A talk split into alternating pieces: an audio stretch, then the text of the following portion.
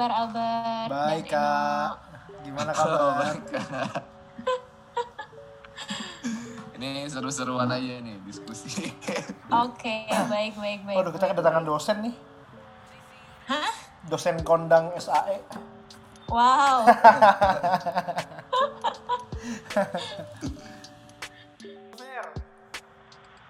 Halo. Halo. Oh, Eh, was connecting. Halo, balik lagi. Oke. Diskusi minimal. Ini namanya Ferdi nih. Ini dia mau nanya-nanya soal color grading gitu, Kak. Kak Yuli. Oh, oh, baik. Nah, Nanti ya. ini Nanti kita bahas film dulu tapi ya. bahas color correction sama color grading baru sesi keduanya kita lebih bahas warna sebagai alat komunikasi kita dalam Ya. Runner. Weh, mantap mantap. Wait. Ya, boleh, apa kabar semua? Halo. Halo. Halo. Ya, Jadi- sebagian apa tuh? Kena- Kenapa? Ya, sebagian udah kenal ya Iya, dengan mungkin. diriku ini. Ya. Dikit-dikit kenal lah.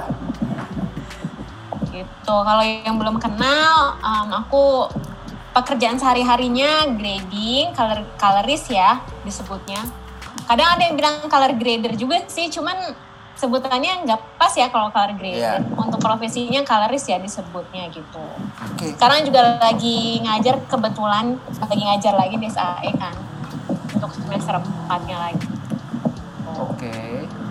Jadi kalau color reader untuk film itu seperti apa? Maksudnya nih dalam Iya. dalam pengertian film, dalam dunia film. Oke, kayak um, ngapain aja gitu ya si colorist Ya ini mungkin gitu. ah, ah, di industrinya itu. Oke oke oke. Jadi em, sebenarnya emang colorist ini termasuk pekerjaan yang baru ya, beda sama kayak editor atau kayak em, sutradara gitu. Itu kan udah ada semenjak film ini apa se- semenjak film tuh tercipta gitu ya. Ya, Ya. Jadi em, si colorist ini emang rada baru ya. Em, dulu tuh nggak ada profesi ini pas syuting masih pakai film celluloid gitu kan. Nah terus munculnya si colorist ini populernya semenjak era digital. Karena mau nggak mau si materi film ini yang digital ini harus diproses gitu kan. Sedangkan dulu em, diprosesnya melalui namanya ada color timer gitu kan. Tapi semenjak film gak ada berarti kan beda format tuh antara film sama digital gitu. Jadi sekarang yang memproses media film itu adalah si color sini gitu. Jadi maksudnya memproses itu, em, jadi em, siapa sih yang nge-treat si film ini gitu. Jadi em, potongan-potongan gambar ini setelah diedit, siapa sih yang akan take care gitu. Jadi si tugas coloris ini yang akan take care eh, film em, materi-materi ini. Terus untuk bekerja sama juga dengan DOP yang men-shoot gambar ini ya, gitu Hmm. bekerja sama um, sama DOP-nya untuk uh, bikin final ininya, final outputnya gitu. Jadi si coloris ini um, cukup penting juga sih kalau misalnya nggak ada coloris setelah editing ya bisa sih langsung tayang cuman nggak akan jadi proper lah gitu si filmnya ini kayak unfinished lah gitu belum selesai gitu kecuali memang kalau um, zaman dulu memang yang namanya film kan udah benar-benar didesain dari set gitu. Itu benar-benar um, udah 100% didesain dari set. Jadi untuk si color timer uh, perannya adalah dia mendevelop dari film negatif ke positif aja gitu. Tapi sekarang peran si coloris ini lebih kayak ke kreatifnya juga gitu. Bedanya itu sih dari zaman dulu itu. Gitu. Jadi untuk as- eh, untuk zaman sekarang tugas coloris itu nggak hanya ngedevelop. Kalau sekarang da- kan dari raw-nya ke eh, outputnya gitu ya, dari raw ke output.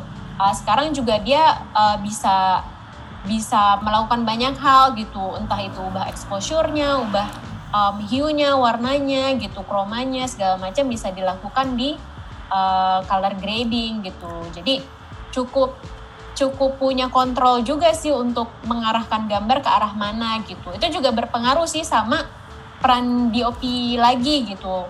Kayak DOP-DOP yang lahir di era digital ini mungkin um, mungkin ya beberapa ada yang nggak se nggak se apa ya nggak se dalam DP yang em, zaman dulu gitu karena mereka lahir di mana di post production gambar mereka udah bisa di macam-macamin gitu sedangkan zaman dulu kan nggak bisa. Jadi benar-benar DP itu harus tahu dari A sampai Z gitu kan. Iya, production design desain juga dari dulu udah ada gitu kan. Dan memang benar-benar em, ini juga sangat berpengaruh. Itu juga benar sih berpengaruh juga production design itu selain DP ya untuk era digital ini gitu. Jadi kalau zaman dulu kan harus ada kalau nggak ada ya jadi nggak karuan gitu kan uh, secara looknya gitu tapi zaman sekarang karena bisa dimanipulasi secara digital jadi si production design desainernya mungkin juga mm, nggak sedalam zaman dulu gitu gitu sih kayaknya Oke. itu zaman dulu secara Hmm. wardrobe juga DP juga harus tahu dong kayak oh ini bakal Iya banget. ngeluarin warna apa gitu terus iya iya iya iya ya iya. ini bakal muncul warna apa nih di set gitu kan Iya dan makanya em, dulu pasti ada test cam kan untuk kayak nge, nge- apa ngetes gitu kayak lighting mereka kena baju kena set itu gimana gitu jadinya kayak gitu. Mungkin sekarang udah mulai di skip ya proses itu gitu. Itu sih Hmm. disiplinnya itu sih mungkin ya dari zaman dulu sama zaman sekarang beda Oke. Hmm. Tapi kayaknya kalau sorry kalau misalkan Hmm. sampai sekarang sebenarnya masih masih test cam sih, tapi lebih ke kalau dulu kan mungkin bukan dulu sih sampai sekarang sih justru sebenarnya masih ada yang namanya kayak sampai kalibrasi fokus, terus Mm-mm. test cam, eh, wardrobe, lighting, terus previs segala macam. Previs itu sebenarnya adanya di animasi ya, cuman kalau di Mm-mm. Untuk CG. film ya kalau di film namanya test cam sih sebenarnya ya. Uh, Memang masih ada, cuman em, mungkin untuk produksi yang proper ya banyak Hmm. banyak juga sih yang kayak yang baru-baru. Karena sekarang kan bikin film makin gampang ya, mungkin uh, prosesnya aja sih kayak mereka mungkin bikin film baru, em, tapi belajar terus nanti akan tahu test cam gitu. Kalau zaman dulu kan pasti melewati itu dulu gitu. Hmm, hmm. gitu. Iya sih. Hari ini eh maksudnya kalau zaman sekarang test cam sebenarnya kalau eh kalau ya saya kan saya kan emang ya kuliah film kan makanya dikasih tahu. Mungkin untuk orang-orang yang Hmm. nggak kuliah film mungkin nggak dikasih tahu kali ya pentingnya test cam gimana gitu. Iya iya soalnya dulu kan pas aku masih ngasisten Mas Pulung pun sering ini ya um, nge-handle film-film yang mungkin budgetnya nggak sebesar MD, nggak sebesar um, V-Cinema gitu-gitu ya. Maksudnya bukan mungkin basic mereka bukan film juga, justru kayak uh, investor-investor baru gitu kan uh, ngambil filmmaker-filmmaker yang entah mungkin bukan dari backgroundnya film gitu. Iya. Nah itu sih kadang yang nggak ada. Itu sering kali nggak ada yang ada tuh paling film-film besar gitu kan. Ada itu pasti untuk kostumnya segala macam. Nah kalau Selain dari itu banyak banget yang nggak ada sih. Hah, kalau dari Mbak Yuli sendiri, maksudnya eh, insight-nya gimana tuh? Maksudnya eh dari ada test cam sama yang nggak ada test cam tuh perbedaannya apa tuh? Maksudnya bedanya apa tuh Oke, setelah oke. di pasca produksinya dari oke, kualitasnya jadi, sendiri. um, mm-mm. jadi bedanya itu lebih ke relasi juga sih. Jadi kalau kita ada test cam kan kita juga udah kenal dari awal Ah. filmmakernya. Kita udah ngobrol sama mereka gitu kayak ini uh, maunya gimana. Terus kan biasanya test cam untuk kostum juga kan. Jadi Hmm. nanti um, ini kostumnya akan warnanya gini. Nanti kita jaga segimana gitu di gradingnya kostumnya segala macam. Terus looknya itu mau dibikin gimana. Terus kadang pas um, saat test cam juga ada DP yang minta dibikinin loot misalnya dibikinin loot ini dong buat scene siang atau scene malam gitu. Jadi lebih ada ngobrolnya sih sama DP-nya juga jadi lebih enak gitu. Jadi um, kita kayak si kadang kan untuk anak pus kan kayak dilibatinnya nanti gitu ya setelah produksi gitu kan. Tapi Hmm. kalau adanya test cam ini jadi kita juga ngobrol gitu. Oh nanti uh, malamnya akan gini ya. Nanti uh, siang nanti gue maunya gini gini gini jadi DP juga punya kesempatan untuk diskusi sama kita juga jadi nggak yang beda gitu jadi um, visinya satu gitu sih enak gitu kalau cam. Hmm. Tapi kalau dari kualitasnya sendiri gimana? Maksudnya eh, itu kan yang kita ngomongin kan tadi keterlibatannya tuh keterlibatannya tim post pro sama DP sama director mungkin kan. Nah, kalau dari kualitasnya sendiri gimana? Maksudnya dalam artian kayak bener-bener dari filenya aja gitu.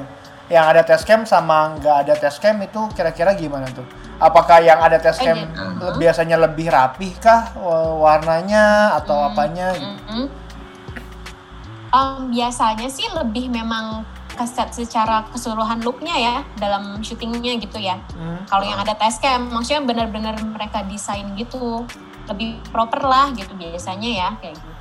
Tapi untuk kayak outputnya sih tergantung ya, cuman emang lebih proper lah gitu. Eh, biasanya ya kalau ada test cam gitu.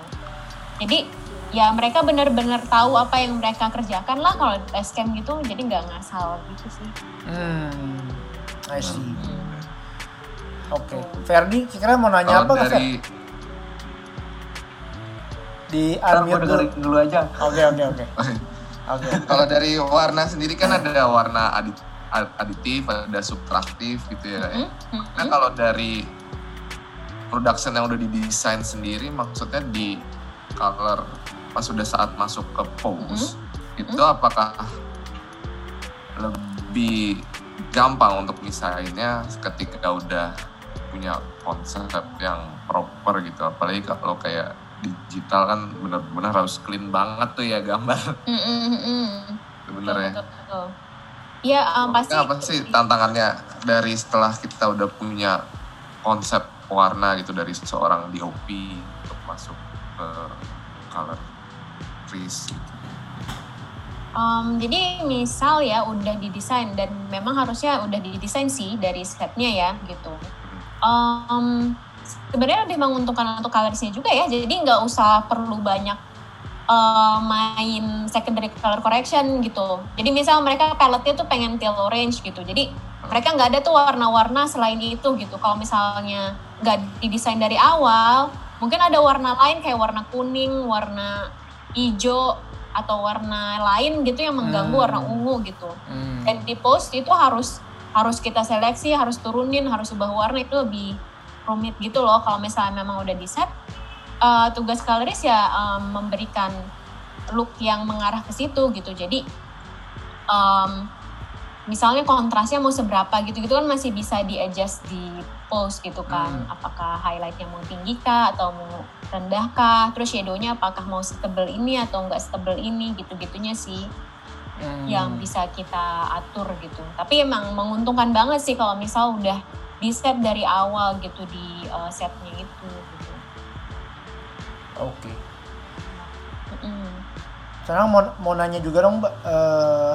Mm-mm. peranan color grading itu dengan eh, sebuah maksudnya sebuah tim yang solid dari tim kamera gitu misalkan eh, kira-kira role-nya tuh sebenarnya apakah 50-50 kah atau memang harusnya peranan yang tim kamera maksudnya dalam artian kayak eh, kontennya udah bagus dulu nih kualitasnya nih gitu apakah itu lebih besar apa memang itu 50-50 tuh Hmm, oke oke ngerti.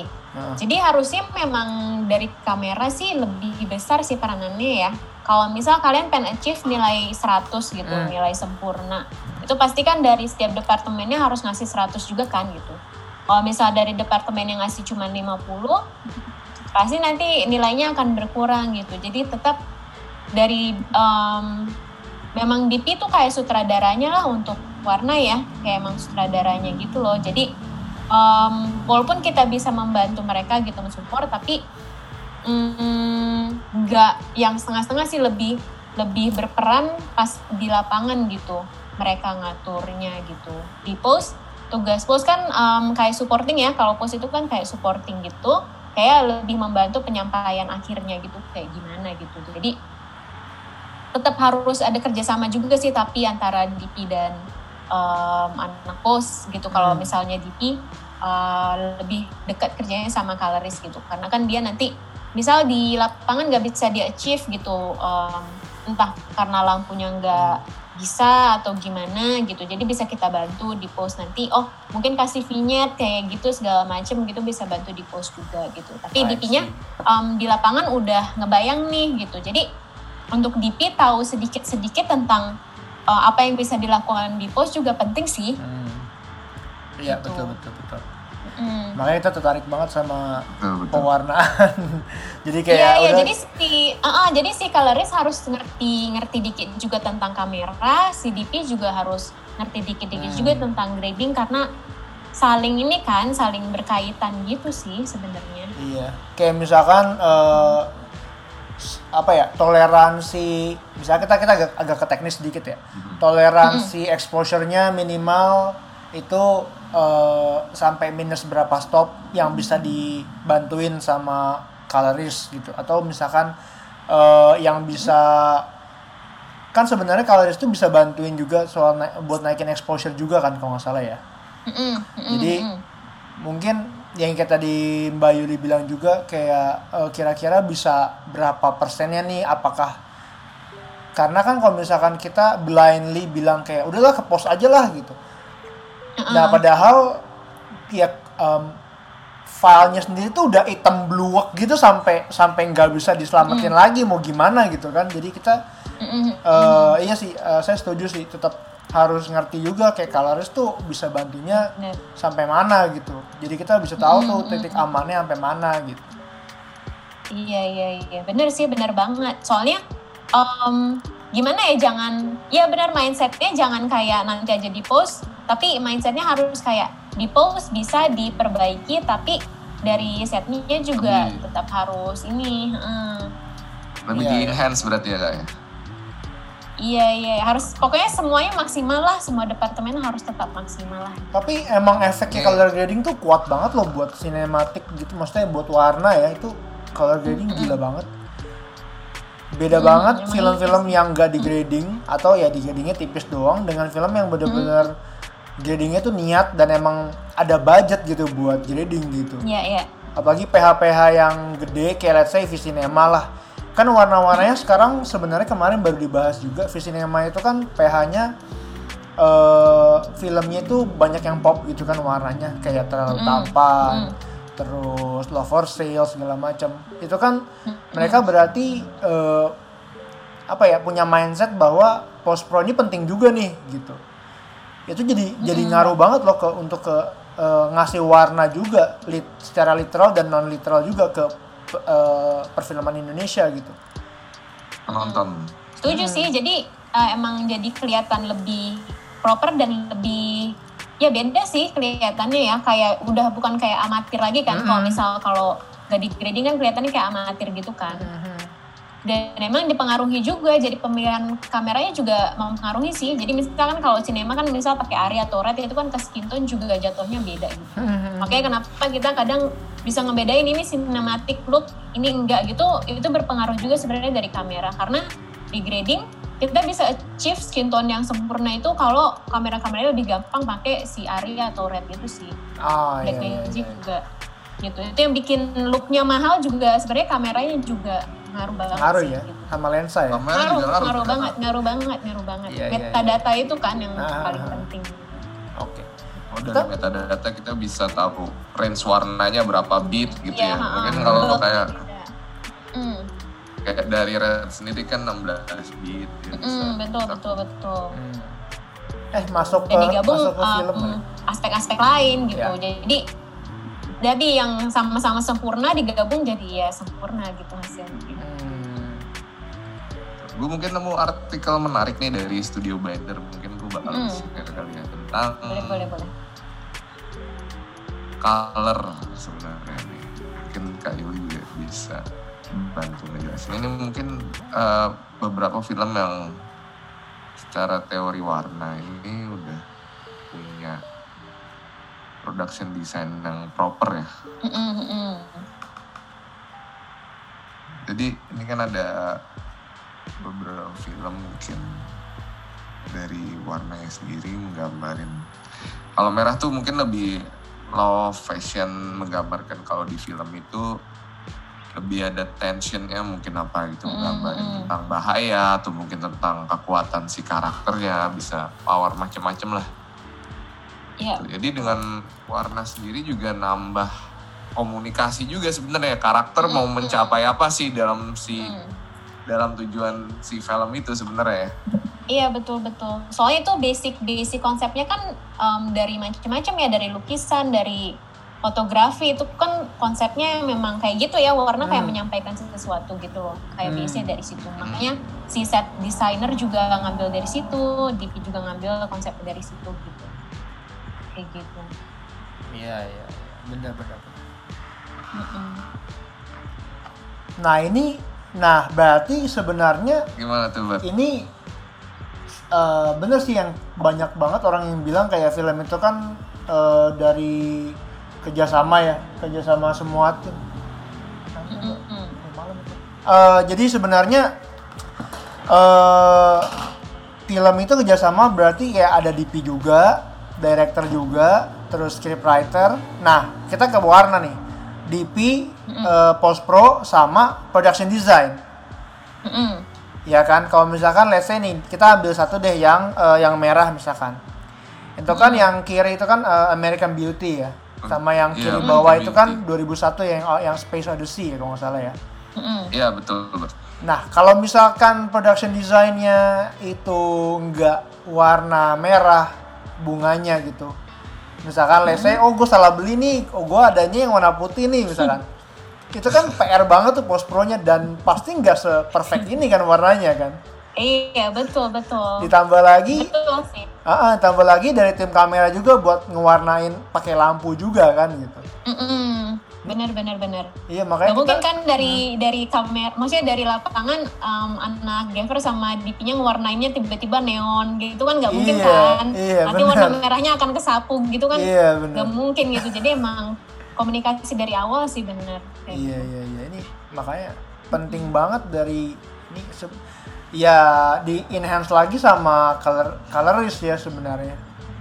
Iya iya, heeh, benar. Terus Ah. emang kayak um, um, kalian menilai kayak sebuah film itu well well um, Well, made. ya, Well made? ya well made atau enggak itu kan dari palette warna film tersebut kan Hmm, gitu. hmm. Iya. Kalau misalnya film-film pendek yang mungkin uh, zaman dulu kalian bikin gitu belum tahu tentang color palette gitu, kenapa ya kok kelihatannya kurang gimana gitu? Itu Kok busuk bisa gitu ya? juga dari color palette itu. Iya gitu. iya iya. iya. Kayak gitu. Jadi color palette emang bikin cinematic look itu sendiri juga sih sebenarnya gitu. Seberapa penting menurut Mbak warna?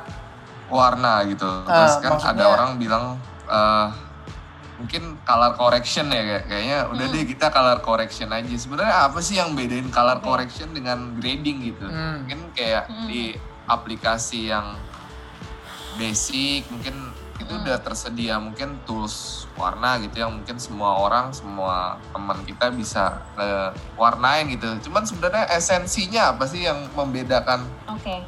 color correction dengan color grading sendiri gitu. Kenapa Iya, kayak iya. sampai ada studio post dengan begitu alat-alatnya yang proper gitu. Oke Sebenarnya oke oke. apa ya gitu kan sekarang orang gampang banget nih nyebut sinematik ah gue warnain sedikit udah sinematik. Iya, Kan pakai preset preset tuh. gitu kan ada kan ya? Iya maksud aku nih gimana nih mungkin supaya uh, secara keilmuan teman-teman di sini juga bisa paham gitu. Oke, jadi em, kalau color correction kan secara meaningnya itu kan kamu mengembalikan sebuah warna asli dari gambar tersebut aja sih. Jadi misal kalau kamu nge-shoot sebuah landscape pegunungan siang hari gitu ya. Misal ternyata white balance-nya agak off nih, agak ke warm dikit. Nah, kamu ubah tuh warmnya jadi agak ke cool dikit sehingga warna biru eh warna biru langit dan warna hijau rumput-rumputnya itu eh, seperti natural aja gitu kalau color correction gitu. Jadi kembali ke original state aja sih tanpa menambahkan em, warna-warna tertentu yang bisa mengevoke emotions gitu. Jadi benar-benar kayak natural aja gitu sih. Kalau grading udah uh, beda lagi karena dia udah kayak mengenhance sesuatu. Kalau misal kayak tadi yang uh, Eno kasih lihat tadi, misal warna biru, kita mau masukin warna biru, padahal aslinya nggak warna biru ya landscape itu, tapi karena kita mau bikin um, ini tuh filmnya agak horor nih, agak iri gitu, agak biru gitu kan, dia agak horor gitu. Hmm. Jadi cerita ini tentang film, tentang thriller gitu yang cold gitu kan, tentang pembunuhan gitu. Jadi bisa kita insert warna biru itu udah mulai color grading tuh, karena kita memasukkan warna yang sebenarnya nggak ada di situ tapi kita mau Hmm. memberikan suatu emotion gitu loh ketika Hmm. kita um, ketika kita um, ini ya ketika kita mau menceritakan sesuatu gitu gitu misal kalau kalian pengen um, menyampaikan inilah pagi yang hangat kalian bisa tambahin warm tuh. Tambahin warm ini pagi yang hangat. Dan gak hanya warna ya warna itu selalu berkaitan dengan dominance ya terang dan gelap gitu. Jadi kalau misal ini pagi yang hangat kalian bisa tambahin brightness-nya exposure-nya.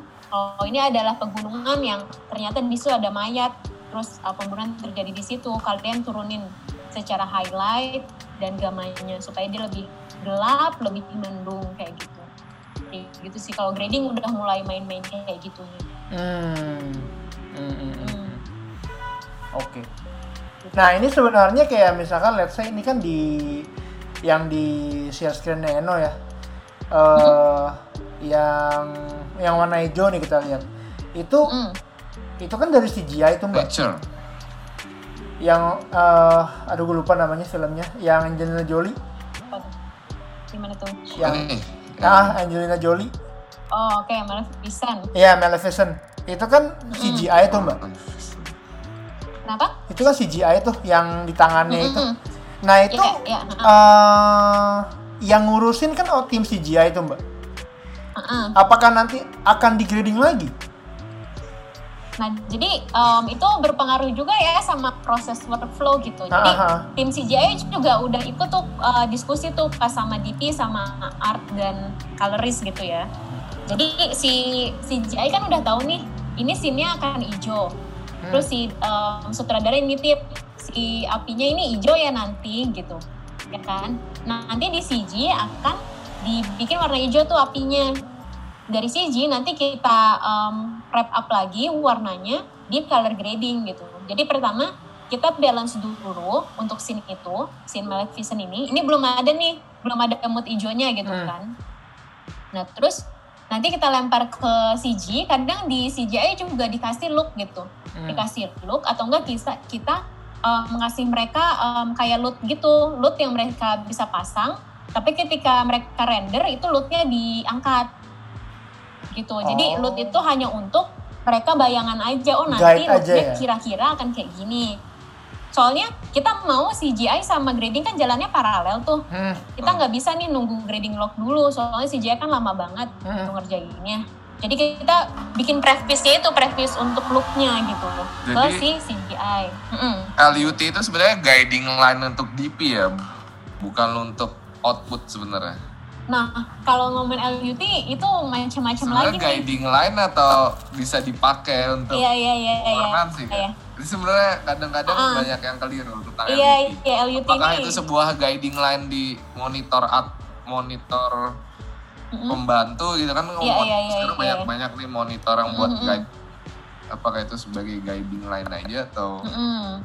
Oke, jadi si lookup table ini Uh-uh. emang bener-bener luas banget sih fungsinya ya. Jadi um, lookup table ini kan ada technical sama creative look gitu ya, technical dan kreatif. Jadi um, satu-satu ya yang technical ini um, fungsinya itu uh, yang pertama itu bisa untuk tadi yang CGI ya, untuk preface aja gitu, untuk Hmm. preview doang. Bisa juga kita kasihin ke DP untuk dia juga preview doang ya. Nanti output yang dia rekam kan nggak pakai loot itu ya, lootnya lepas juga gitu untuk bayangan aja supaya moodnya dapat. Dan ketika mereka preview di monitor lapangan mereka udah dapet tuh feel-nya itu fungsinya ya. Dan LUT ini bisa mereka insert di kamera beberapa kamera bisa insert LUT atau enggak di monitor previewnya bisa di insert juga. Gitu. Uh, fungsi lain dari LUT ini dia juga bisa dipasang di post pro di monitor tambahan tadi monitor tambahan beberapa monitor bisa masukin LUT kalau nggak bisa masukin LUT ada loot box namanya. Gitu. Itu Oh. untuk kalibrasi fungsinya. Oke. kalibrasi monitor ya. Hmm. kayak di studioku juga beberapa ada yang pakai LUT cuman aku insert dalam DaVinci-nya gitu. Karena aku butuh untuk kalibrasi. Itu LUT kalibrasi ya. Gitu. Jadi LUT yang kita kasih ke DP dan anak CGI itu LUT yang udah kita kreatifin gitu kita ubah warnanya tapi Hmm. kalau LUT yang untuk um, monitor itu namanya LUT kalibrasi gitu Oke. Nah, terus um, LUT juga bisa kita pasang di DaVinci untuk output itu dalam tujuan kita mau mengemulasi stok film. Jadi misalnya kan LUT ada tuh dikasih di DaVinci um, stok Fuji sama stok Kodak. Ya. Nah itu kita bisa pakai untuk emulasi outputnya nanti. Jadi kita pengen punya karakter seperti stok Fujifilm atau enggak Kodak itu itu juga buat output kan nggak masalah sih sebenarnya untuk Hmm. Ini gitu. Hmm, hmm, hmm. Gitu. Mbak, Jadi berarti- fungsinya emang Sorry, banyak berar- sih. berarti LUT ini sebenarnya kayak let's say filmnya Wes Anderson nih, kita lihat di Grand Budapest Hotel Mm-mm. yang tadi di uh, share screennya Eno. Boleh balik lagi, no? Mm. Share screen yang Studio Binder. Nah, ini kan Grand, Grand Budapest Hotel nih yang kanan, kanan bawah. Mm. Nah, Mm-mm. itu kan warnanya pinknya mungkin Wes mungkin ya Wes Anderson gue maunya pinknya kayak gini nih. Nah, mungkin nggak bisa di achieve sama kamera itu. Nah, mungkin nggak mungkin nggak Hmm. kayak eh, LUT-nya masuk ke kameranya jadi bisa oh kira-kira boxnya ini warnanya pinknya kayak gini nih. Eh, Hmm. kira-kira bisa ke achieve nih atau enggak? Misalkan let's say berarti ini LUT bisa buat tim production designer juga ya kayak let's say oh kalau di kamera nanti warnanya pinknya oh kayaknya kurang kurang pink nih atau kayak kurang pop nih atau kurang Hmm. apa nih bisa kayak gitu ya Bisa itu fungsinya test cam tadi lagi itu. Hmm. Jadi Oh, bisa iya, kita test test cam cam ya kan, kita test cam, kita coba, nanti looknya bisa dibawa tuh yang udah kita coba di test cam gitu. Oh, I see Nanti oh belum pas gitu. Terus ya udah kita coba lagi deh kotak yang warna ini kata production design gitu. Oh ini pas gitu atau enggak kan bisa ada looknya itu. Tapi em, makanya DP em, harus tahu juga sedikit tentang grading karena itu dia misal oh belum pas juga nih tapi dia tahu gitu em, oh bisa nih diseleksi nih harusnya warnanya sedikit geser gitu nanti di post jadi gak wasting time untuk production design untuk nyari warna yang benar-benar perfect juga gitu oh I see ya ya ya ya, Mm, ya. mm, mm, mm. kayak gitu Oh, oh iya ya tim berarti tim post pro dan colorist pun udah harusnya masuk dari test cam ya dengan Harus, masukin harus. LUT Harus, itu ya. harus. Nah berarti mereka Soalnya, um, apakah ada di lapangan? Maksudnya di tempat bener-bener di test cam, misalkan test camnya di studio gitu misalkan. Apakah Hmm. colorist datang, Mbak Yuli datang gitu?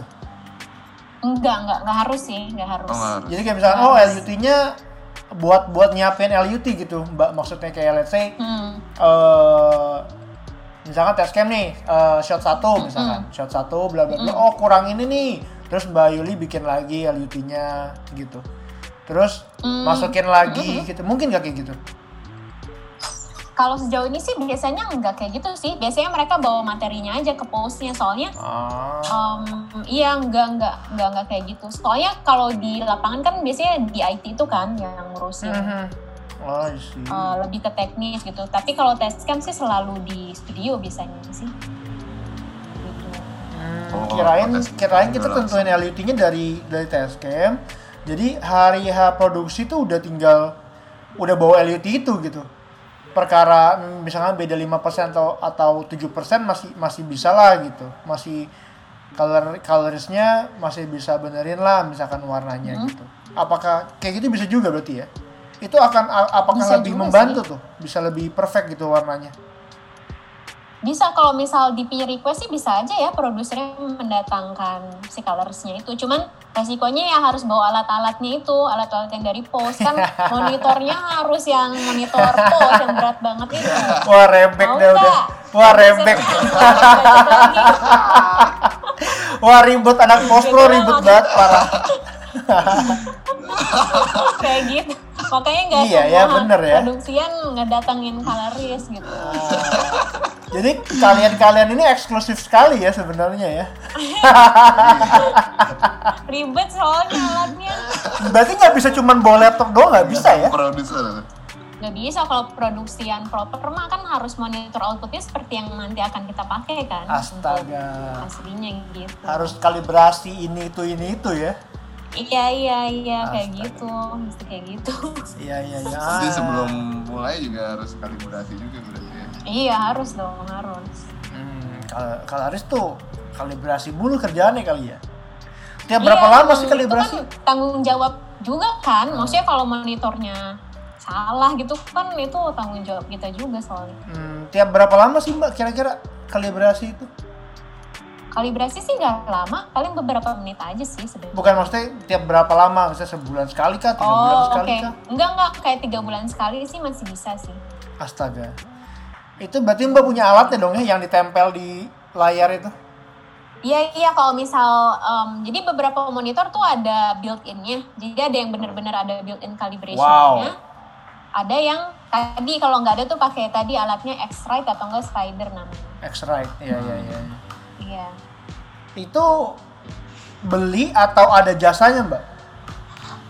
Beli sih, beli alatnya aja. Wedeo. Ya ge- mudah sih, mudah gitu loh kayak tinggal pencet next next. Tapi kita juga punya option sih kayak milih kita gamanya monitornya gamanya pengen berapa gitu. Terus em, white point-nya juga bisa kita pilih gitu-gitu sih. Mhm. Cuman emang perlu ngobrol sih ke orang yang ngerti gitu. Soalnya kalau salah pilih optionsnya juga bisa-bisa malah nggak akurat gitu kan. White point itu sama kayak white balance maksudnya mbak? Iya kalau eh, misalnya ini eh, ngaruhnya ke ini sih ngaruhnya ke eh, apa namanya color space. Jadi kalau misal P3 sama Rec 709 itu kan white Ya. point-nya beda tuh Iya. Mhm. gitu kayak gitu. Iya iya iya iya. iya. Hmm, Nice. Wah teknis gila. lah itu. Kita kita masuk ke dunia yang berbeda gitu kayak langsung Iya. langsung berasap gitu nih kalau ini kalau nggak ada virtual background berasap nih. nice nice nice. Menarik. Eh mungkin kita masuk ke film kali ya. Boleh, boleh, boleh. Mbak Yuli udah nonton kan ya? Kasih dua nih. Mbak Yuli udah nonton ya? Udah sih beberapa tahun yang lalu tapi belum nonton lagi. Oh, Oke. Oke. Masuk ke Untuk film, no, boleh mungkin buat nge-refresh Mbak Yuli mungkin. Apa, kita setel trailernya dulu Iya, setel trailernya dulu. Boleh, boleh, boleh. Boleh, boleh. Buat Ferdi juga nih supaya nonton nih. Filmnya bagus banget parah. Belum nonton Ferdi. Iya, dia belum nonton. Belum Wah, nonton. nih. Gila lu. Roger Dickens kan. Iya, kalau nggak salah. ngaco itu. Gokil sih. Dia udah gila sih. Main lightingnya juga udah hancur banget. Itu Dia bisa nyiptain dunia baru, Kak. iya. Itu. Gila. Itu gila. Jadi karakternya Dickens tuh gitu. Nih, Iya. dunia baru. Ngeliat ngeliat behind the scene-nya juga lampunya gede-gede banget. Terus emang udah diwarna-warna gitu kan. Iya, terus dia kan emang suka bikin film, bikin lampu sendiri kan. Karakternya dia gitu. Iya iya.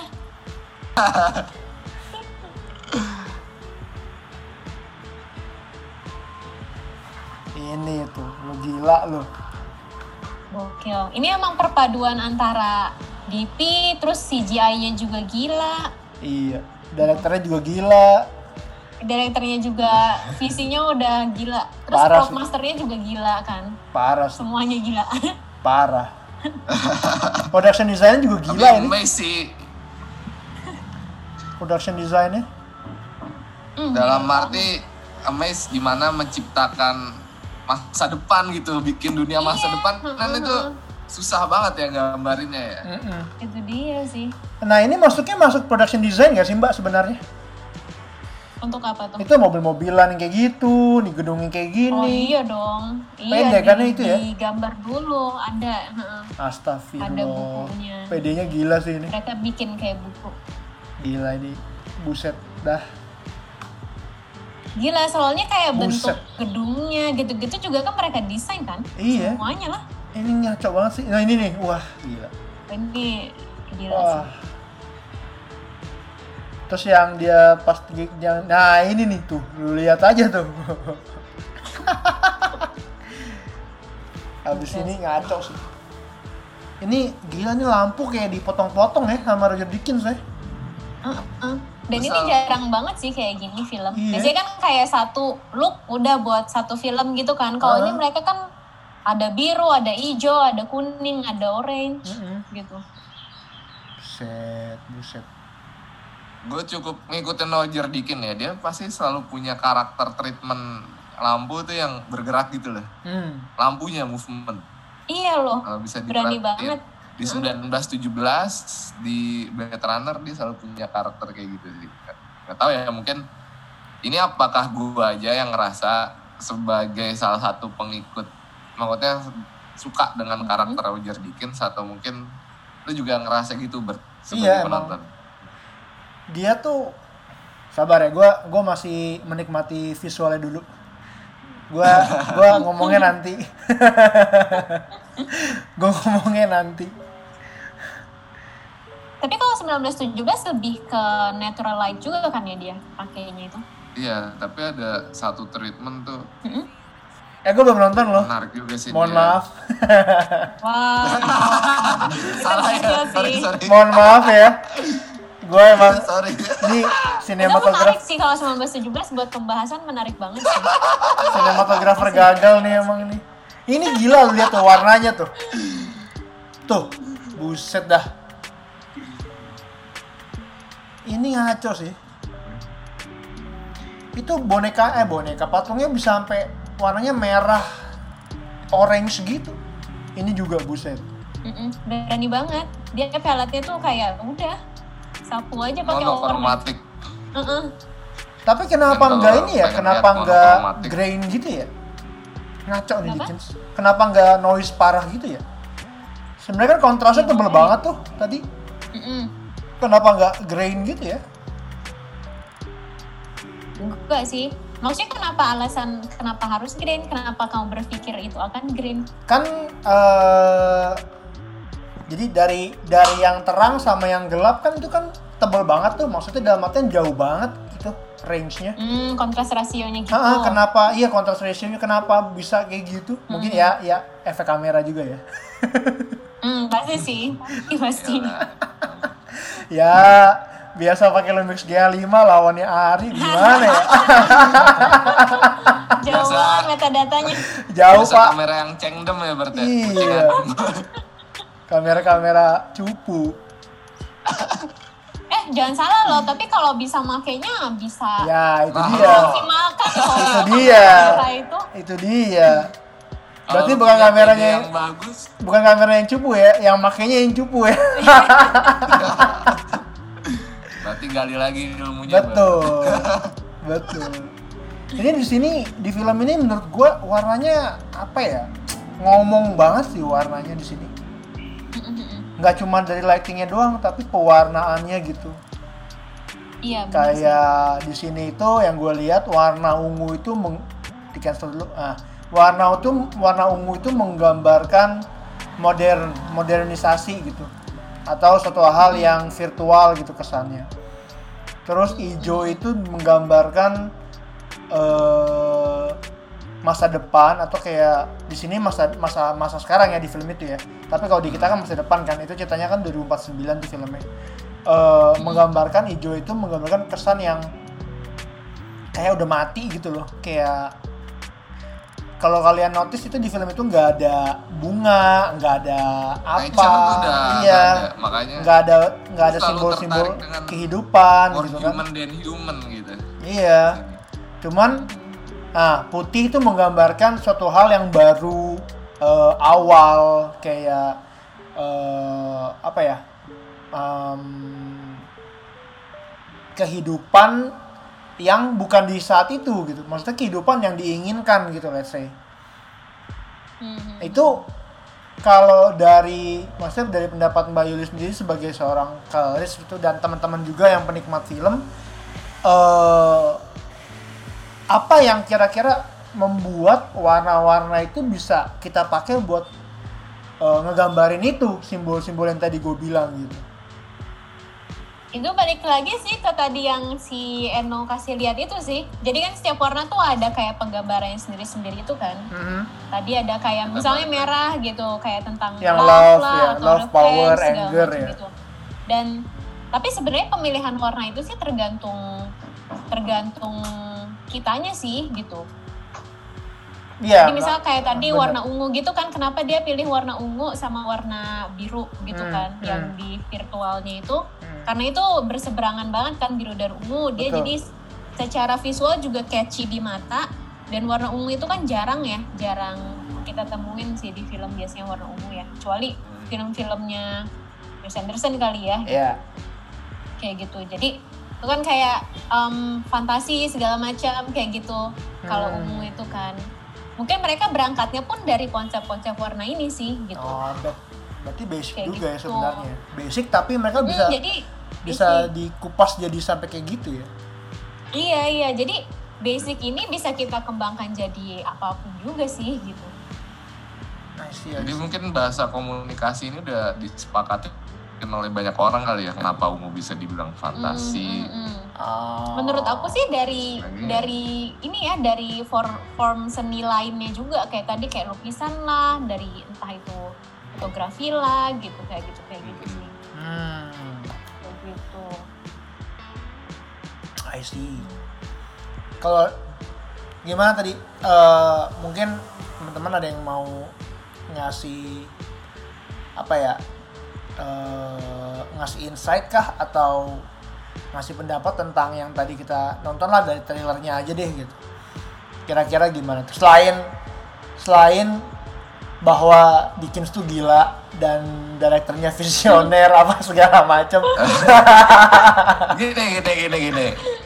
kalau gue kenapa ya? Gue selalu tertarik dengan kata-kata more human than human kalau dari film ini. ya.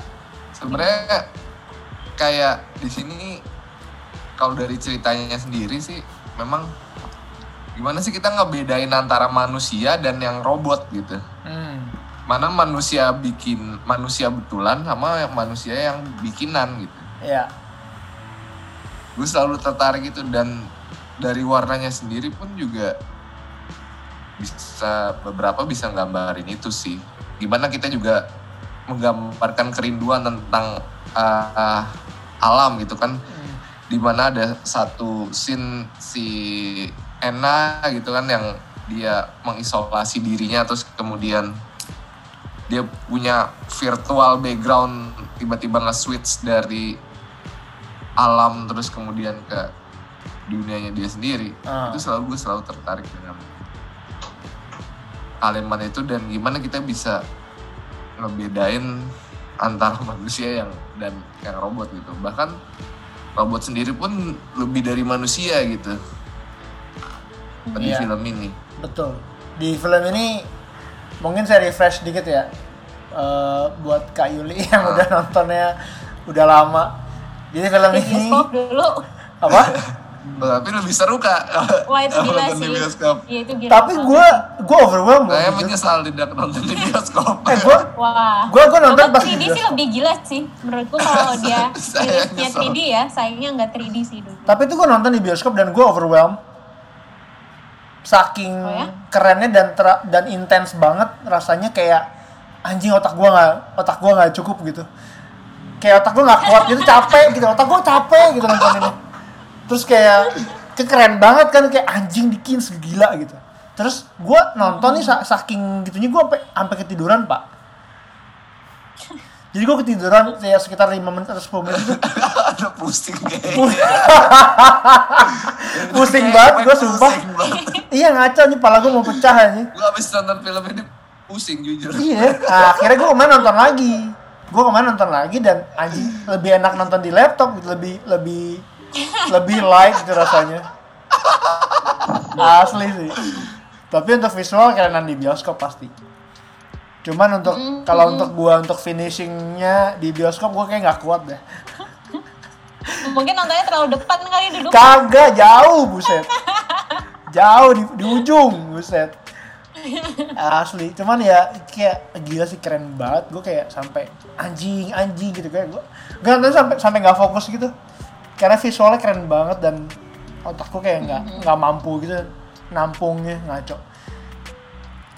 Cuman Hmm, dan ya terus itu kan em, di film ini kan perubahan warnanya kan drastis beda-beda banget ya. kan. Misal scene ini gitu beda dari scene sebelumnya segala macam. Cuman karena di driven dari story-nya juga kita tuh nggak merasa terganggu gitu loh Iya. atas perubahan warnanya gitu. Jadi emang sesuai sama yang diceritakan dalam scene itu gitu. Jadi kita nggak yang loh kok gitu. Kadang kan aku aku sih pribadi ya kadang kalau misal tiba-tiba berubah gitu kayak apa ya ada yang putus gitu. Tapi kalau di Blade Runner ini sih emang kayak emang proper banget sih mereka gitu. Hmm, Bikin warna banget ya. Ekstrim ekstrim. Mm-mm, jadi kita nggak yang notice gitu loh, justru gitu. Jadi emang nambah essence dari sini itu sih menurutku sih. Betul betul. Kayak misalkan let's say paling gampang aja scene pertamanya langsung yang di eh apa namanya di ladang itu kan dia mau nangkep orang gitu. Terus yang scene keduanya dia langsung pas pulang ke rumah gitu. Yang udah gelap, langsung hijau. gitu. Padahal scene pertamanya terang, putih gitu. Dari putih langsung Iya, dihajar iya. ke malam gitu. Itu gila sih. Tapi emang apa ya? eh, transisinya juga ada sih kayak dia kan sebelum pulang ke rumah tuh dia ke kantor dulu tuh. Jadi terang. Hmm. Emang di kantor terang juga tapi udah mulai ada kontrasnya gitu berasa. Mm-mm, kayak gitu kayak gitu. Cakep Dan mereka sih. memikirkan hal itu gitu loh. Jadi Hmm. nggak yang langsung blek gitu. Jadi Hmm. lang- tetap ada continuity-nya gitu loh antara scene itu keren sih. Jadi mereka nggak pretentious ya. Jadi kayak kan sering kali tuh kita nonton film kayak terasa seperti cuman ngandel mau mau nunjukin visual gue bagus. gitu. Iya iya iya iya benar benar Iya, benar iya. benar iya iya. Jadi Kalau ini jadi ini kayak mendukung si cerita kan tetap inti dari semuanya kan harusnya kayak gitu kan. Ceritanya harus deliver Filmnya. gitu kan. Iya harus deliver. Iya. Tujuannya adalah deliver itu. Iya. gitu. Jadi kayak kita nonton filmnya kayak enjoy banget gitu. Mm, mm, mm, mm, mm. Iya sih. Bener. gua- bagus banget sih ini Blade Runner. Dan emang apa ya? Hmm. Selain well made, ceritanya juga bagus, editingnya juga sabi, color gradingnya juga sabi, anjir. Mhm. CGI-nya juga flawless. Warnanya sih sebenarnya. Iya iya keren keren. Kalau dari Mbak Yuli sendiri gimana tuh? Men- Menilai color gradingnya? Hmm? Kalau color gradingnya- konsep deh konsep Hmm. lebih Ya, konsep konsepnya. ya. Kalau mungkin kalau color Hmm. grading kan lebih ke eksekusi dan teknis. Ya. Tapi kalau dari pemikiran dan konsep gimana ya Kak Yuli melihat sebagai penonton deh kita makanya sebagai Hmm. Kalau- penonton awam aja gitu. Iya iya iya. yang iya. mewakili teman-teman di sini aja.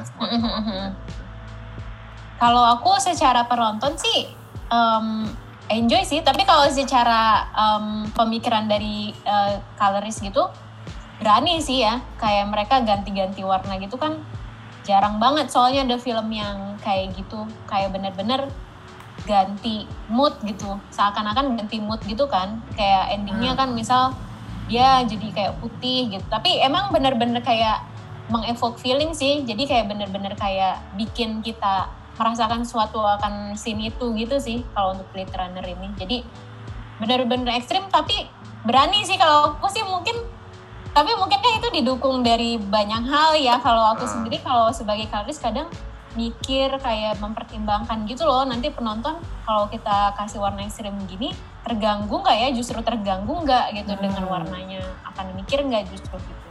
Makanya approachku kadang lebih kayak lebih suka natural. Cuman em, untuk warna-warna yang berani gini sih aku apresiasi banget sih Hmm, tapi, Tapi emang- apa emang mungkin itu banget sih untuk cerita memang itu reaksi yang dicari justru kali ya?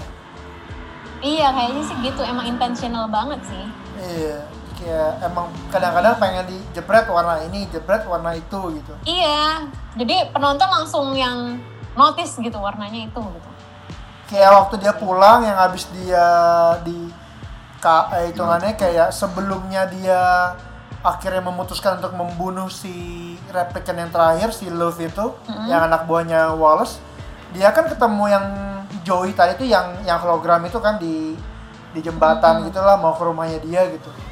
Itu kan gelap terus cuman terasanya seperti dia udah gelap terus kayak cuma bener-bener ungu doang gitu dari hologram itu gitu. Yang di trailer tadi gitu. Itu kan berani banget kayak itu warna cuma itu doang yang kelihatan gitu iya makanya.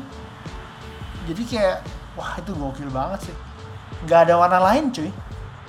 Itu di Iya dan emang iya kebanyakan sih monokromatik gitu ya mereka Hmm. mainnya gitu walaupun banyak warna. Jadi kayak bukan bukan yang banyak warna-warna-warni cuman dalam satu scene tuh warna apa satu scene warna apa kayak gitu. Hmm, hmm, hmm. nah itu menurut Mbak Yuli yang nentuin apakah DP-nya sebenarnya konsep pasti dari sutradara sih nah kalau kayak gitu tapi Nah. yang yang tanggung jawab DP yang yang ngejagain warnanya ya Yang eksekusi di iya yang eksekusi DP nanti konsep akan dari bukan Dennis uh, Villeneuve tetap. Iya, tetap dari sutradara sih. Pengennya gini-gini gitu-gitu. Cuman kan nanti, misal kayak tadi yang scene ungu tuh sutradara bi- uh, nyampe ini kan, ini kayak gini ya, terus nanti DP mikir, oh secara teknis akan kayak gini, kayak gini, kayak gitu. Nanti di grading mungkin ungunya mungkin pas lapangan nggak kayak gitu, cuman pas di get di post, oh ungunya kita geser ya ke arah sini sedikit gitu. Di enhance itu gitu ya. nanti gitu. Mm, terus tadi tambahin gelap segala macam gitu. I see. Kayak gitu. Menarik sih Mm-mm. belajar flow apa? Flow post pro karena menurut gua emang sih kalau dari eh, saya kan termasuk salah satu muridnya Bang Daus nih. Kalau Bang Daus tuh dia sangat anti dengan fix it in post gitu. Jadi kita emang diajarin untuk lu nggak boleh mikirnya post pro, gitu. lu mikirnya udah harus perfect dulu di lapangan. harus gitu. desain Heeh, jadi kayak langsung waktu produksi itu udah udah harus proper gitu kayak Ya, iya, iya. dari eh, exposure, fokus segala macem gitu. Mm. Jangan sampai ngebebanin post pro gitu. Tapi ternyata post pro itu selain bisa buat apa ya? Kan biasanya jujur kalau saya dulunya sebagai student kan mikirnya kayak eh bisa nggak sih dibenerin di post pro?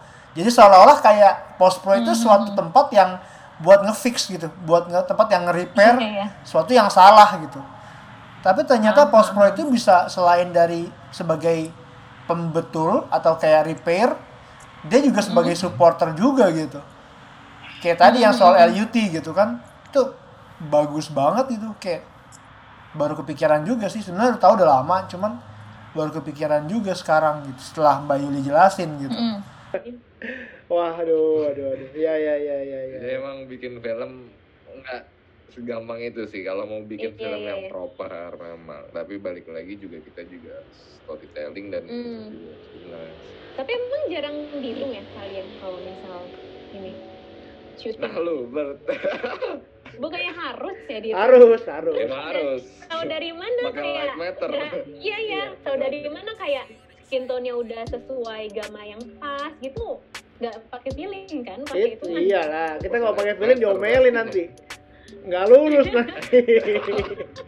Secara keilmuan, kalau emang kita bikin ya yang benar-benar film yang ada karakter di dalamnya yang diperanin oleh karakter sih ya kita pasti Pasti pakai ya itu ya untuk ngitung itu kan. iya, soalnya ya kalau enggak tapi kadang-kadang kita juga dituntut ya, maksudnya saya sebagai ya masih belajar ya, sinematografer yang masih belajar itu kadang-kadang kita dituntut untuk lebih memakai feeling daripada eh, perhitungan gitu. Oh, oh gitu. Kenapa, Kenapa tuh kayak gitu? feeling? Iya, kenapa tuh? eh dulu itu saya orangnya saya jujur saya orang yang sangat eh kalkulasi ya jadi kalau misalkan dari awal saya tentuin nih oh nanti gue F-nya mau segini gitu jangan let's say Mm-mm. F-nya gue mau 2,8 atau 2 misalkan Mm. oh berarti itu kan lumayan open tuh berarti eh gue punya lampu untuk key back dan feel-nya kira-kira itu udah udah udah dikalkulasiin kan nah Mm, mm. waktu udah udah pas produksi segala macem justru saya kena tegur gitu Eh, lu jangan terlalu apa ya jangan terlalu pantengin sama yang namanya angka gitu lu mesti Mm, mm, mm. mesti asah feeling lu juga apakah benar Mm. eh, di scene ini apakah feel-nya mau 1,4 gitu. F-nya apakah harus seperti itu gitu. Jadi kayak kadang-kadang Mm, serba salah juga gitu. Maksudnya dalam artian kayak Iya, iya. eh, saya saya lumayan strict ya. Maksudnya kalau lagi produksi tuh kalau teman suka bercandain katanya saya galak gitu. Karena oh enggak gue maunya F segini. Ini F harus dinaikin lagi nih ini kurang nih gitu. Atau kayak let's say oh diffusernya mesti ditambahin lagi nih ini terlalu terang atau segala macam gitu tapi kadang-kadang juga ya harus apa ya nggak boleh terlalu dihitung gitu katanya sih kata dosen juga Mm, gitu. Tapi tapi emang itu juga menyangkut kalau di grading ya itu juga bener sih. Aku selalu bilang gitu kayak misal um, awal grading kan um, misal student pasti minta kan ini angkanya di berapa gitu kan untuk geser level gamma gennya gitu ya shadow tone highlight dan saturasi gitu. Aku juga selalu bilang sih emang bener kayak um, nggak bisa gitu dipatokin kayak gini karena ini kan proses kreatif kan Iya. balik lagi gitu kan. Hmm. Jadi emang penting tahu dasar-dasarnya kayak tadi kan mungkin kalau di DP kayak ngitung gitu kan, ngitung lighting. Mm-mm. Tapi emang balik lagi um, akan kembali ke taste dan feelingnya sih. bener sih Hmm. bener itu setuju sih betul betul iya ya, gitu Jadi deh nggak kayak harus sempat kena tegur gitu gara-gara terlalu kayak gitu kayak jadinya kalau kata orang jadinya lama syutingnya karena terlalu ngitung lampu ini Enggak. lampu itu gitu Benar. Kalau gue Iya, iya, boleh iya. nengahin dari teman-teman di sini, sebenarnya Iya, iya, teknis iya. itu untuk memudahkan, bukan mempersulit. Dan dalam artian gini, teknis itu dipakai sebagai tools. Kita ngeliat teknis itu sebagai tools alat bantu kita ketika kita bingung untuk buat nyampein apa sih eh, dari visi si sutradara gitu. Kita kan ini hanya penuntun aja untuk sutradara kalau dari DOP sendiri kan. Sisanya kan eksekusi itu udah bagian sutradara, visi sutradara gitu kan. bener sih setuju sih kayak gitu soalnya kan secara ini kan proses kreatif kan ya bukan matematika juga Iya. gitu jadi emang nggak bisa di nah, maksudnya nggak bisa di solve dari angka aja sih bener sih Hmm. Jadi memang untuk membantu sih. Tanpa Hmm. adanya teknis juga nggak bakal rapi, nggak bakal rapi.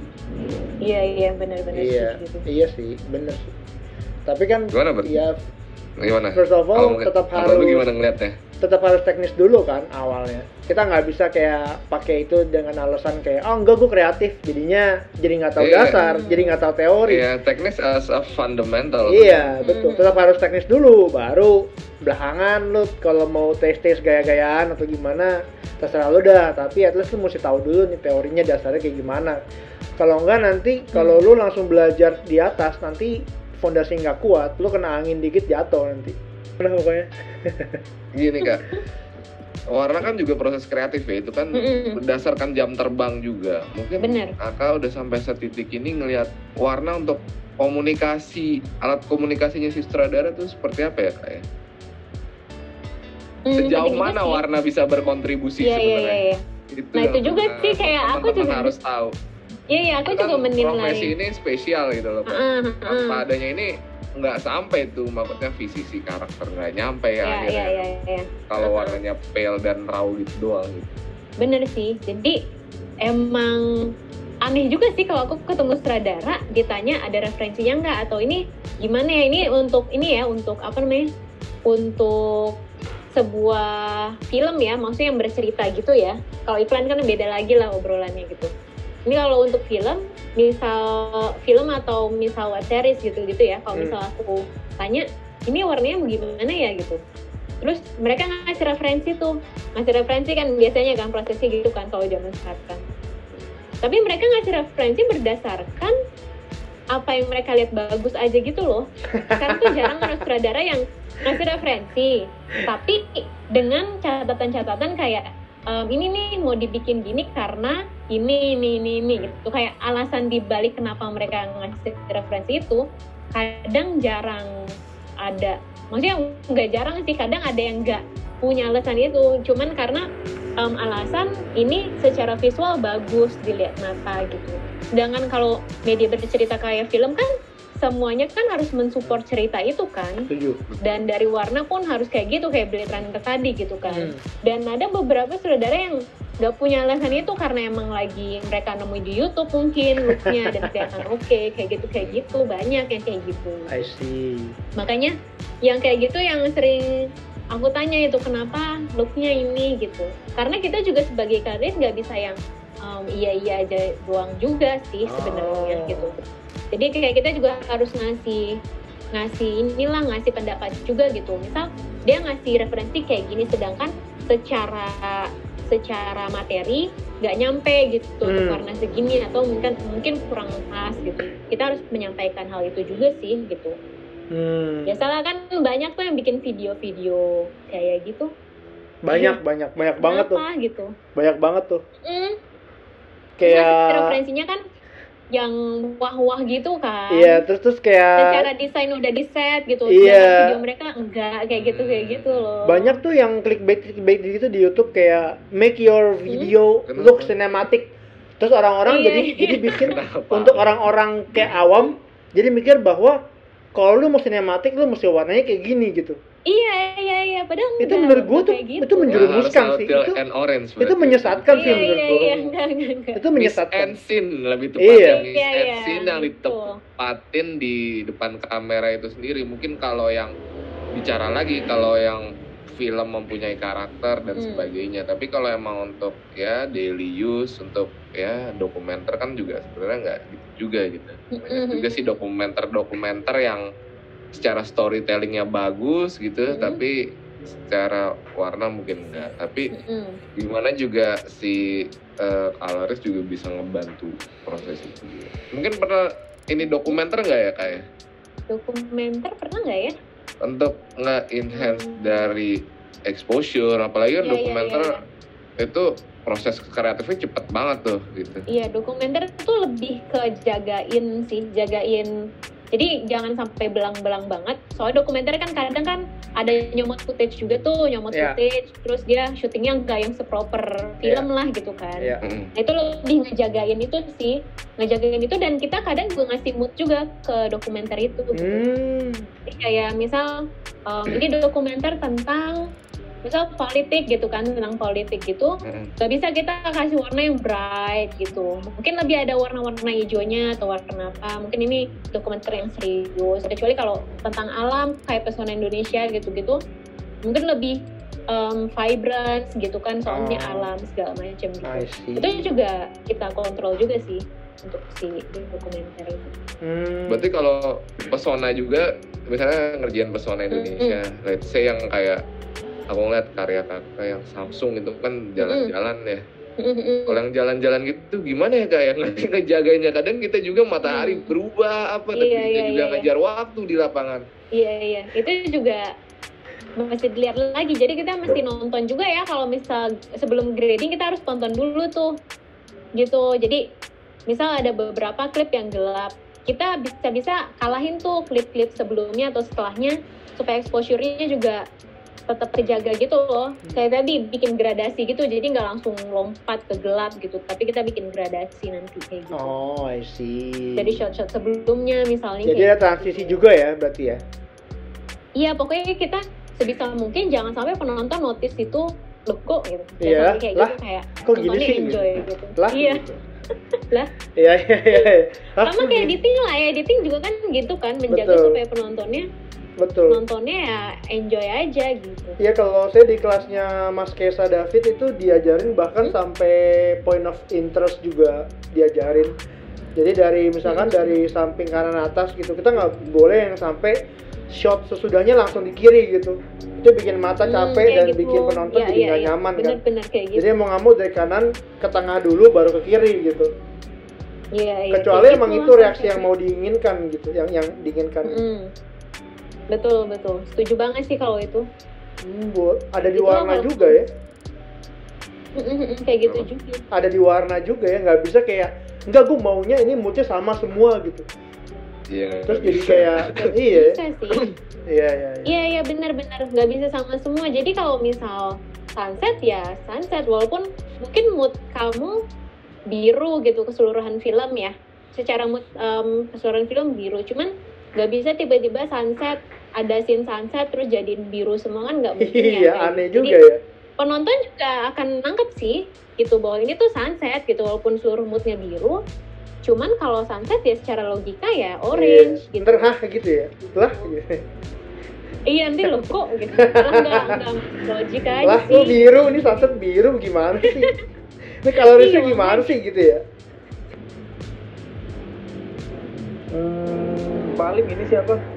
Eh, masalah kalau di exposure ya, itu biasanya itu kok exposure kalau di color grading itu Hmm. eh, untuk supaya gimana ya?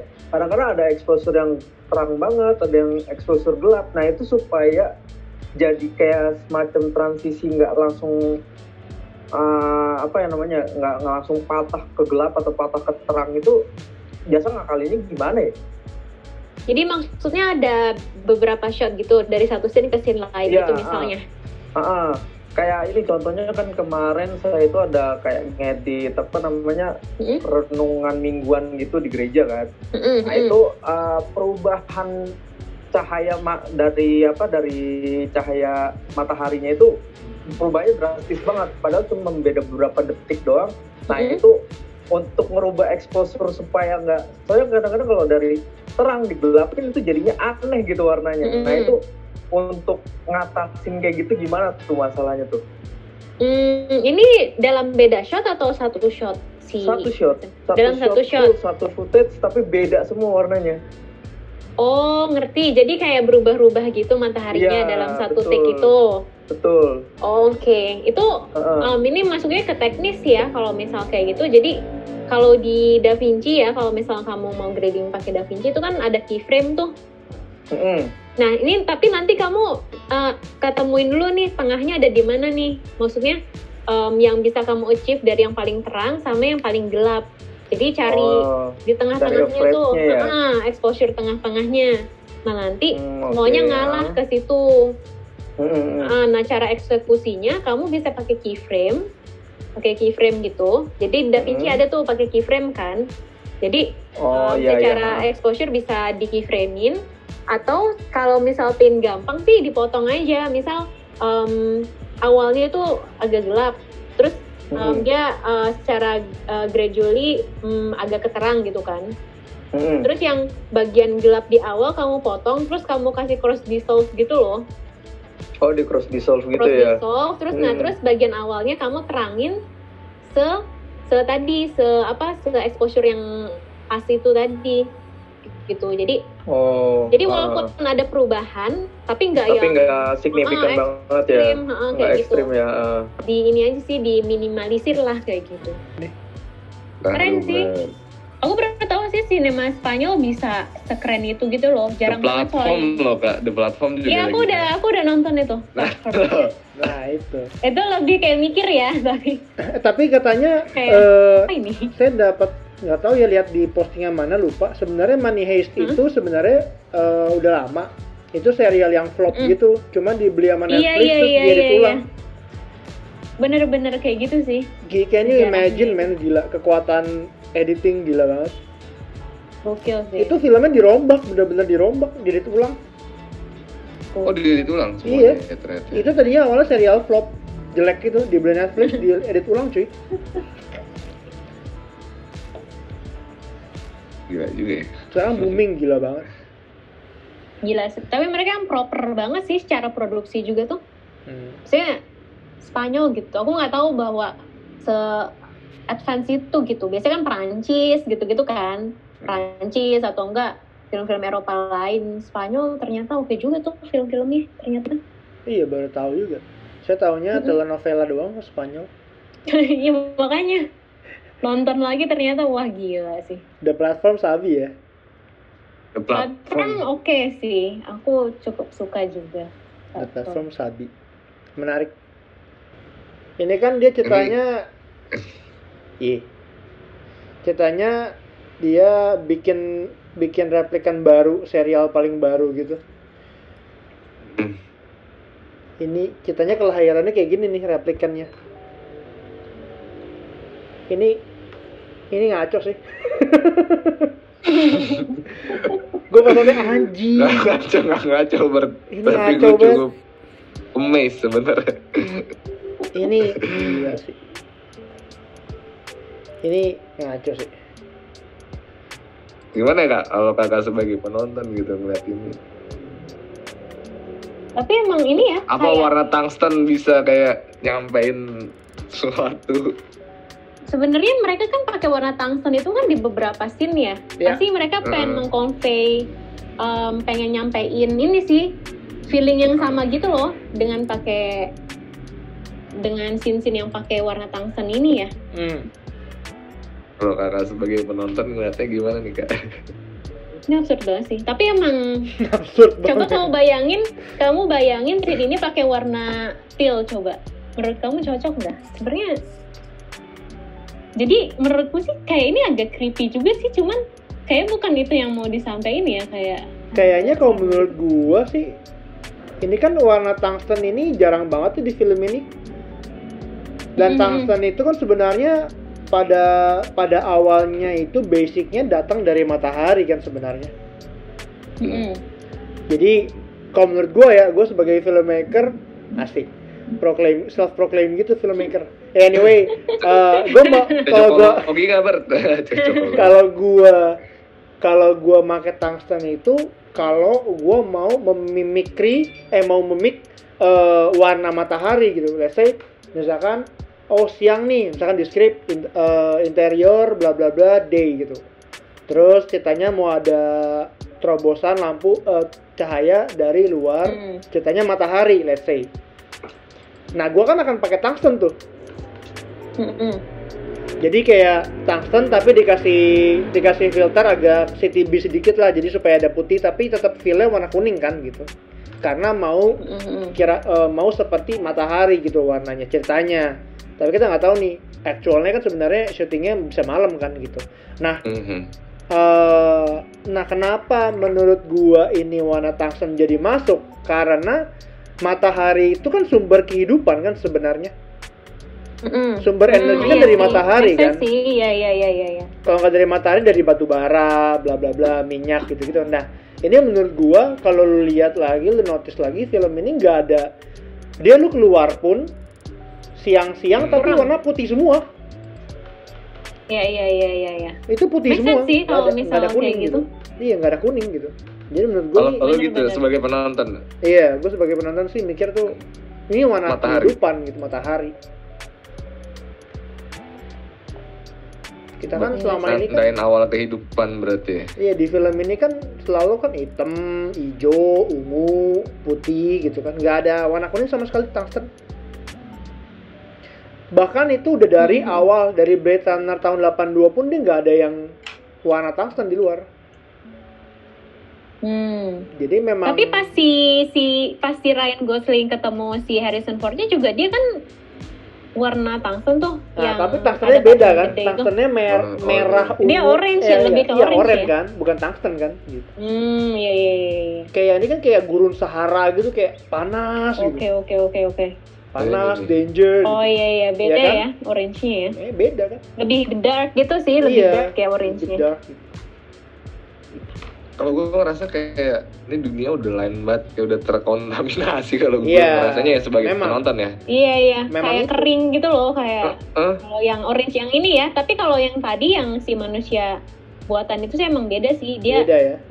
dari segi kontrasnya juga kan lebih baik cahaya gitu kan. Kayaknya- kayak Kayaknya ada penonton, ada peranan kabut juga di sini yang bikin kayak gitu feelnya.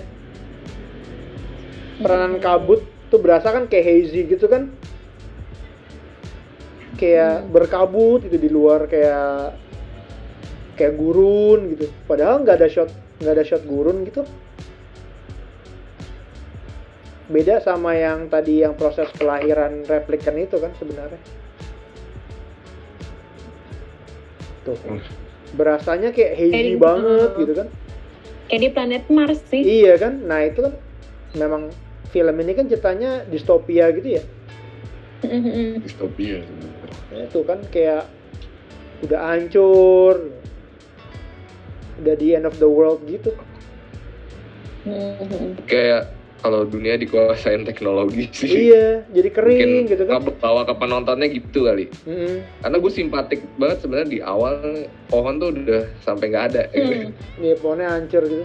gue sebagai penonton jadi gue bersimpati juga. Nah, kalau lu notice wah gimana ada- ya kalau di masa depan. ada dialognya tuh no waktu dia dia nanya sama yang di daerah daerah underground itu dia dia dia ngasih patung kuda terus dia bilang ini kuda eh, ini kayu kayu asli nih gitu. Gua gua gua bisa ngasih lo apa pun nih gitu. Dia bilang kalau nggak salah ya. Pokoknya itu kayu Hmm. kayu asli tuh harganya mahal banget tuh. Jadi kayak komoditas Iya, yang iya, utama iya. gitu. Satu line doang Langka. simple.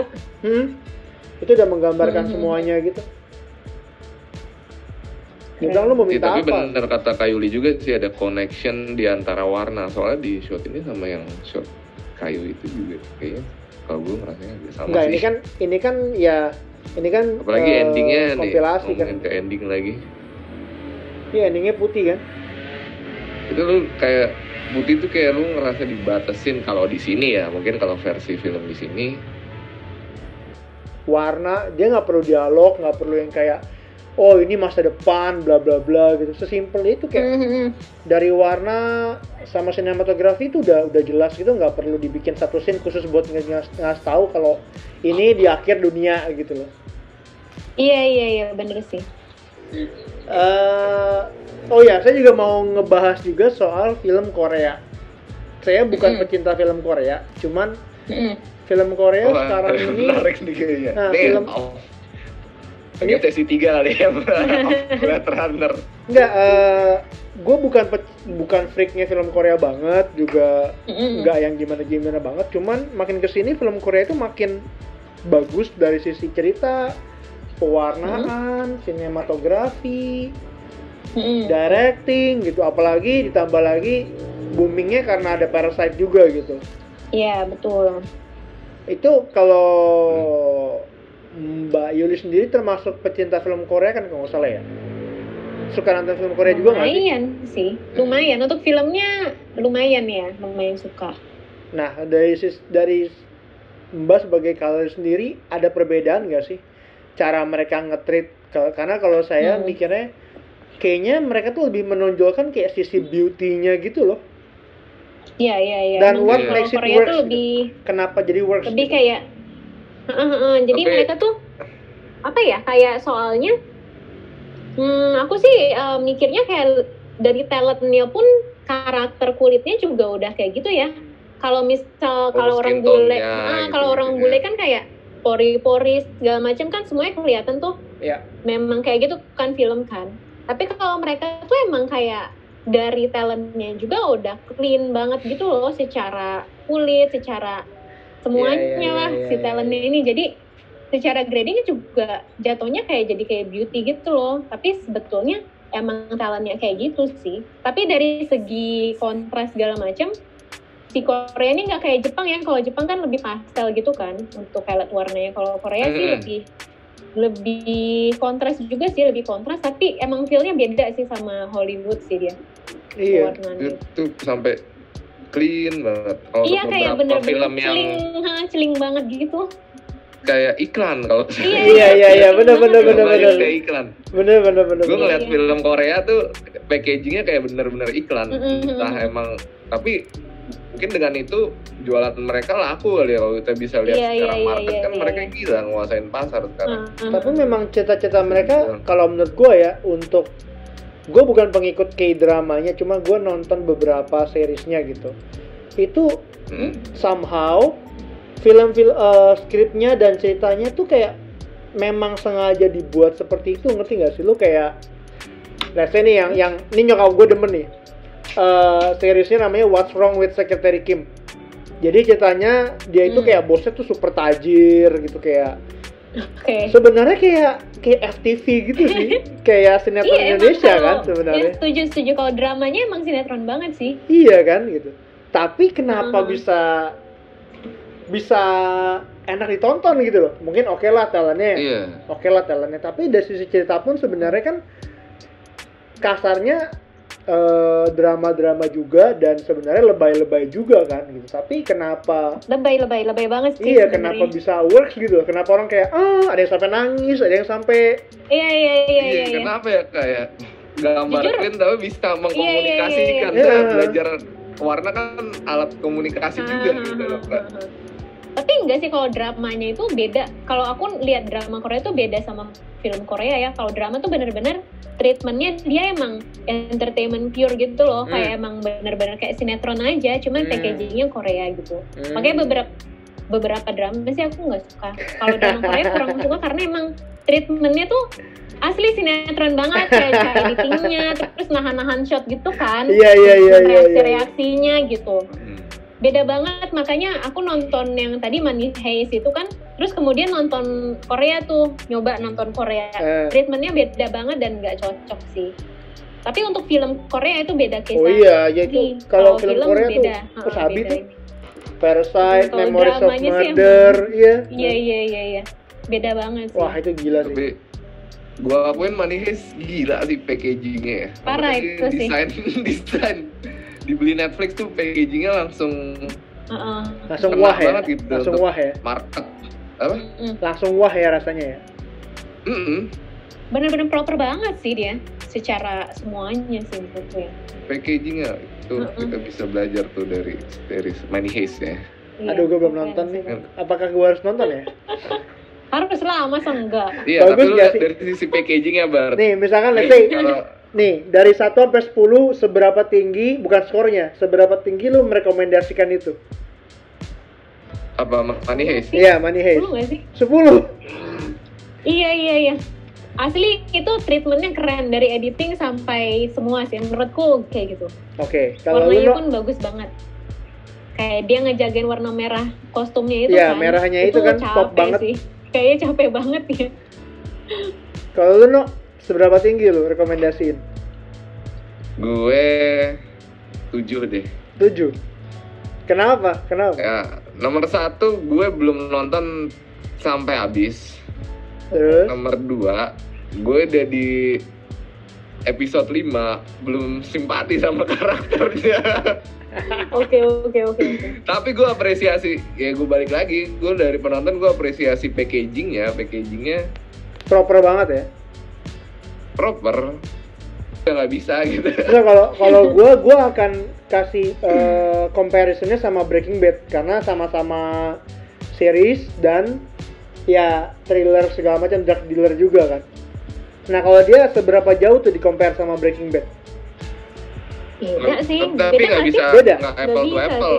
Enggak, Kalau enggak. compare beda, ke Breaking beda. Bad nggak nggak apple to apple sebenarnya. Beda, beda, beda. Yang satu drama, yang satu bukan Breaking gitu ya. Iya, iya, iya. Breaking Bad drama banget sih kalau Iya menurutku iya. sih. iya. Hmm. Tapi gue suka banget parah. Breaking Bad Breaking ya? Bad series salah satu Oh ya? series terbaik menurut gue. Oke, oke, oke. Kak Yuli nggak suka? Enggak, enggak suka. Serius? Oh my god. lambat, menurut gue sih lambat sih. Oh ya dia emang slow pace. Dia di emang slow pace. samping di samping kayak perkembangan karakter yang dari baik ke jahat segala macam. menurut gue sih lambat banget. Tapi Tiap menurut episode gua- itu kayak nggak pingin nonton lagi. Itu lock, lock line-nya gila banget itu. Plot lain sih ya. Lock line-nya gila banget. Nah itu dia kayak packagingnya menurutku kurang pas kalau aku. Aku pengen cepat soalnya pacingnya kalau series. Ah, pecinta action ya kamu ya. Kayak ya kayak Sherlock gitu loh. Sherlock. Weh Sherlock gue gila banget, gue suka banget Sherlock. treatmentnya gila kan. Eh Sherlock gue suka Menarik banget cuy. banget gitu. Makanya. Gue Sherlock, iya gue dulu eh, termasuk salah satu pecinta misteri sih sampai sekarang. Bahkan Mhm. film ketiga yang menurut gue paling bagus itu pun misteri Shutter Island gitu. Jadi Oh iya itu keren gue gue gue asli. cinta banget sama Shutter Island. Sumpah gue nonton tiga kali nggak bosen-bosen Parah. sumpah.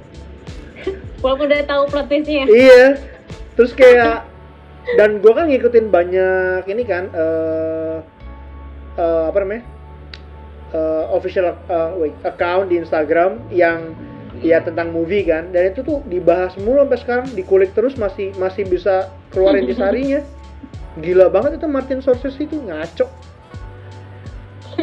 Itu gila sih sampai framingnya sampai arah matanya Hmm. segala macam buset. Kayak anjing.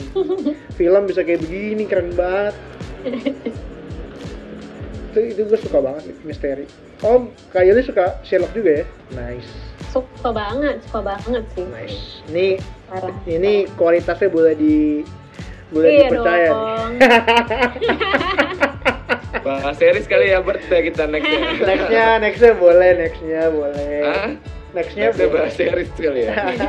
Gue kelarin money heist berarti minggu ini. aduh gua gua mau nonton Tri Iron dulu gua Tri Iron Kim Kiduk Um, next time ikut lagi ya kak ya kalau sempet Aman pasti. Asik. Asik Asik. Oke, Kalau tunggu kalau di dari Kak Yuli sendiri ada ada movie recommendation nggak? Kita soalnya sering minta tuh tiap narasumber kita mintain. Jadi kita memperkaya Hmm. kita punya Oh, vocabulary oke. film juga gitu. sama rating, rating sebagai penonton aja gitu Blade Runner berapa sih ratingnya? Oke. Dari konsep packaging ya kita nilai Mm-mm. karena ini kan warna. Oke. Rating dulu ya Blade Runner ya. Ya, Mm. Udah agak lupa sih, soalnya udah lama banget. Cuman ratingnya mungkin 8 ya dari 10 untuk Oke. Blade Runner. 8 ya. Kenapa tuh? Mm, Kenapa? 8 sih.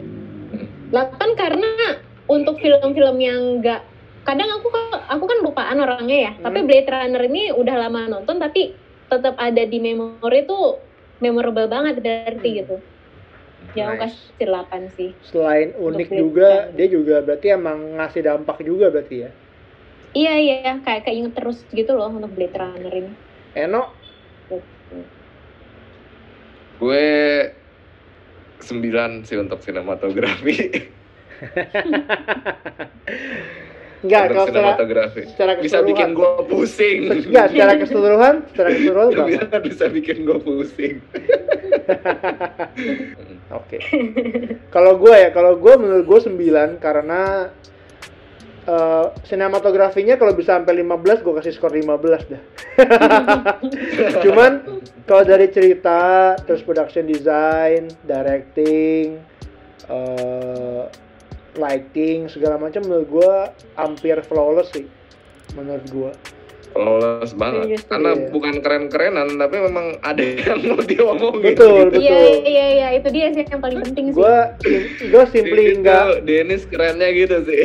gue simply nggak ngasih nilai 10 tuh karena preferensi gue aja gue gue suka banget sci-fi cuman gue bukan ada temen gue yang pecinta sci-fi gitu cuman gue bukan yang gila banget sama sci-fi gitu Ah itu Apa, movie rekomendasi ya? ya movie recommendation buat Kayoli sebagai ya sebagai pecinta film atau boleh, movie sebagai colorist terserah Hmm. kayak oh ini film ini nih gitu ini kenapa karena menurut Oke. gue Oke, colornya bla bla bla gitu. Aku paling suka sepanjang masa ya, Ya. film paling suka sepanjang masa. anjay Ini judulnya itu Rabbit Hole. oh Rabbit Hole yang meranin Nicole Kidman sama Aaron Eckhart. Tahun berapa tuh kak Tahun berapa ya? 2009-an kali ya? 2009 boleh tolong di kali ya. googlingin no biar gue bisa taruh di chat. Rabbit biasanya kita Hole. ada Ya. di chat tuh saya share untuk movie recommendation kak jadi buat yang Hmm, ikut itu bisa dapat juga movie recommendationnya Rabbit, Rabbit Hole Iya, 2010 ya Nicole Kidman. iya. Aku Terus? suka banget film ini soalnya drama realis gitu. Ini ceritanya tentang em, kayak orang tua yang kehilangan anaknya yang masih kecil. Terus Oke.